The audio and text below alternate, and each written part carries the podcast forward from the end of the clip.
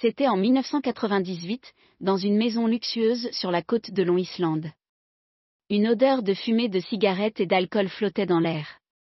Des jeunes hommes et des jeunes femmes dansaient, comme s'il n'y avait pas de lendemain. C'était une fête somptueuse. Soudain, les gens ont entendu le retentissement d'une sirène. Des policiers sont entrés dans la maison, se sont dirigés directement vers Jordan Belfort, et lui ont passé les menottes. Belfort était autrefois un courtier en bourse important de Wall Street, tristement connu comme ce que Forbes a appelé la version tordue de Robin des Bois, et le loup de Wall Street dans le monde des affaires de Wall Street. Né et élevé dans une famille ordinaire, Belfort n'a pas de formation universitaire en finance. Cependant, il a réussi à s'imposer dans le monde de la finance en très peu de temps. Grâce à des stratagèmes méprisables, il a pu gagner 12 millions de dollars sans effort en seulement 3 minutes. À l'âge de 31 ans, Belfort était déjà multimillionnaire. Mais à 36 ans, il a été arrêté pour fraude fédérale. Comment Belfort a-t-il pu accomplir cette accumulation spectaculaire de capital en si peu de temps?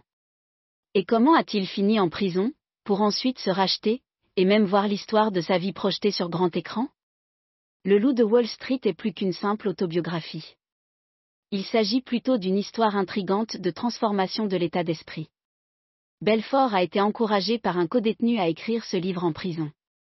Alors qu'il était en prison en train de réfléchir à son passé, le monde extérieur était encore perturbé par ce qu'il avait fait. Plusieurs éditeurs se sont battus pour obtenir les droits de publication de son livre. Plus tard, Hollywood a manifesté son intérêt pour faire de ce livre un film.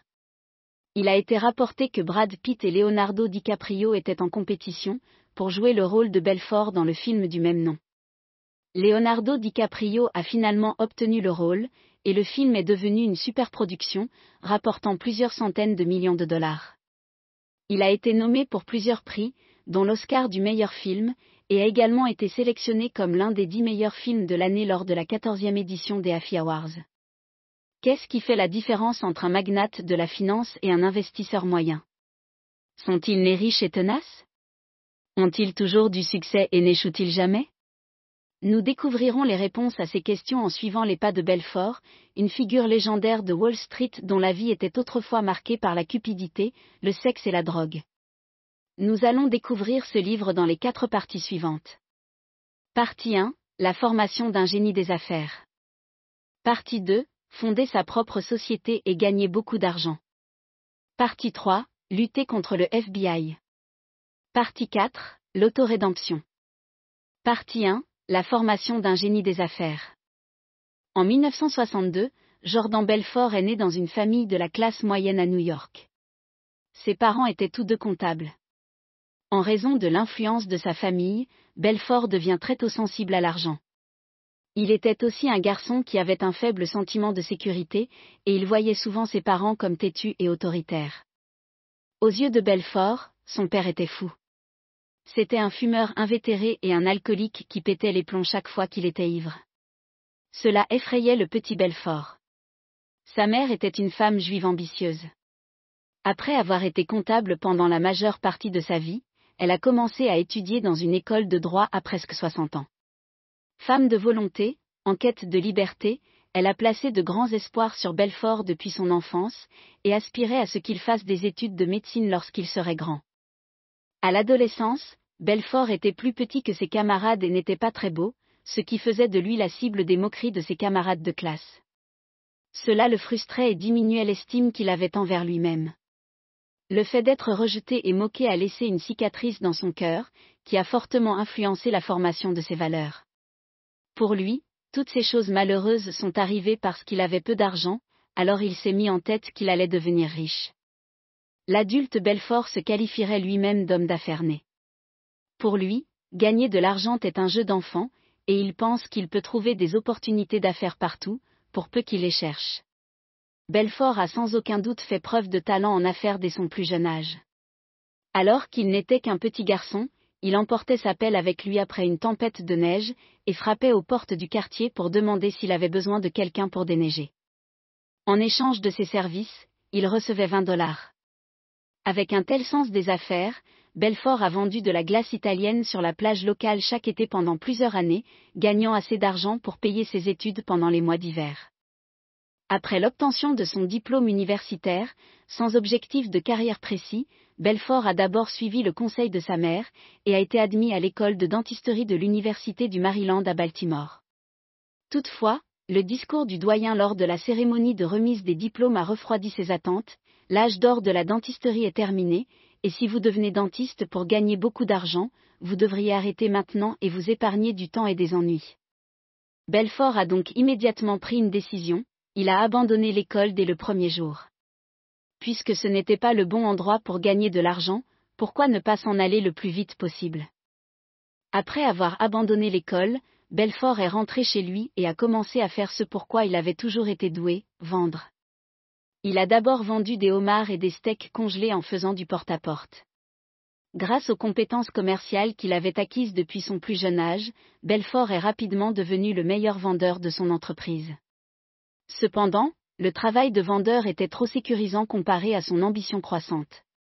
Belfort s'est vite rendu compte que la vente de produits surgelés seuls n'était pas très rentable. En quelques mois, il a donc fondé sa propre entreprise et construit une flotte de camions. Cependant, comme il était trop pressé de gagner de l'argent, il a essayé d'étendre son activité trop rapidement et s'est retrouvé avec des liquidités insuffisantes pour faire fonctionner l'entreprise. À l'âge de 25 ans, Belfort a déposé le bilan. Après cet échec, il a jeté son dévolu sur le symbole de richesse, le paradis des chercheurs de fortune, et le cœur des marchés financiers américains à savoir, Wall Street. Avec l'aide d'un ami, Belfort est devenu courtier en bourse. Comme il n'avait pas de formation universitaire, ni d'expérience professionnelle dans le monde de la finance, Belfort s'est vu confier le poste le plus bas de l'entreprise, faire des appels de vente. Il était compréhensif à l'égard des insultes injustifiées et des attaques personnelles de son aîné, et les acceptait volontiers.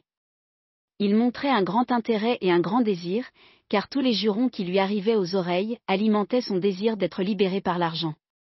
Lorsque la cloche de fermeture du marché sonnait, tout le monde levait les yeux vers le grand écran de trading. C'est alors qu'il se rappelait que peu importe ce qu'il était en train de faire, un autre jour dans l'utopie était terminé.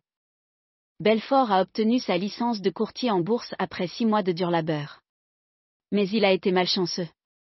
Le tout premier jour où il est devenu courtier en bourse, alors qu'il réfléchissait encore à la différence entre la vente de steak et la vente d'actions, quelque chose s'est produit.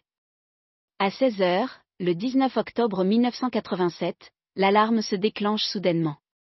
Un krach boursier brutal, grave et largement inattendu a frappé le système mondial des marchés financiers. Aux États-Unis, l'indice Dow Jones a chuté de 508 points, soit la plus forte baisse en pourcentage sur une journée depuis le crack de Wall Street de 1929. Ce jour tristement célèbre de 1987 est resté dans les mémoires comme le lundi noir. Merci d'avoir écouté. Vérifiez le lien ci-dessous pour déverrouiller le contenu complet. Wie baut man eine harmonische Beziehung zu seinem Hund auf? Puh, gar nicht so leicht. Und deshalb frage ich nach, wie es anderen Hundeeltern gelingt, beziehungsweise wie die daran arbeiten. Bei Iswas Dog reden wir dann drüber. Alle 14 Tage neu mit mir, Malte Asmus und unserer Expertin für eine harmonische Mensch-Hund-Beziehung, Melanie Lippisch. Iswas Dog? Mit Malte Asmus. Überall, wo es Podcasts gibt.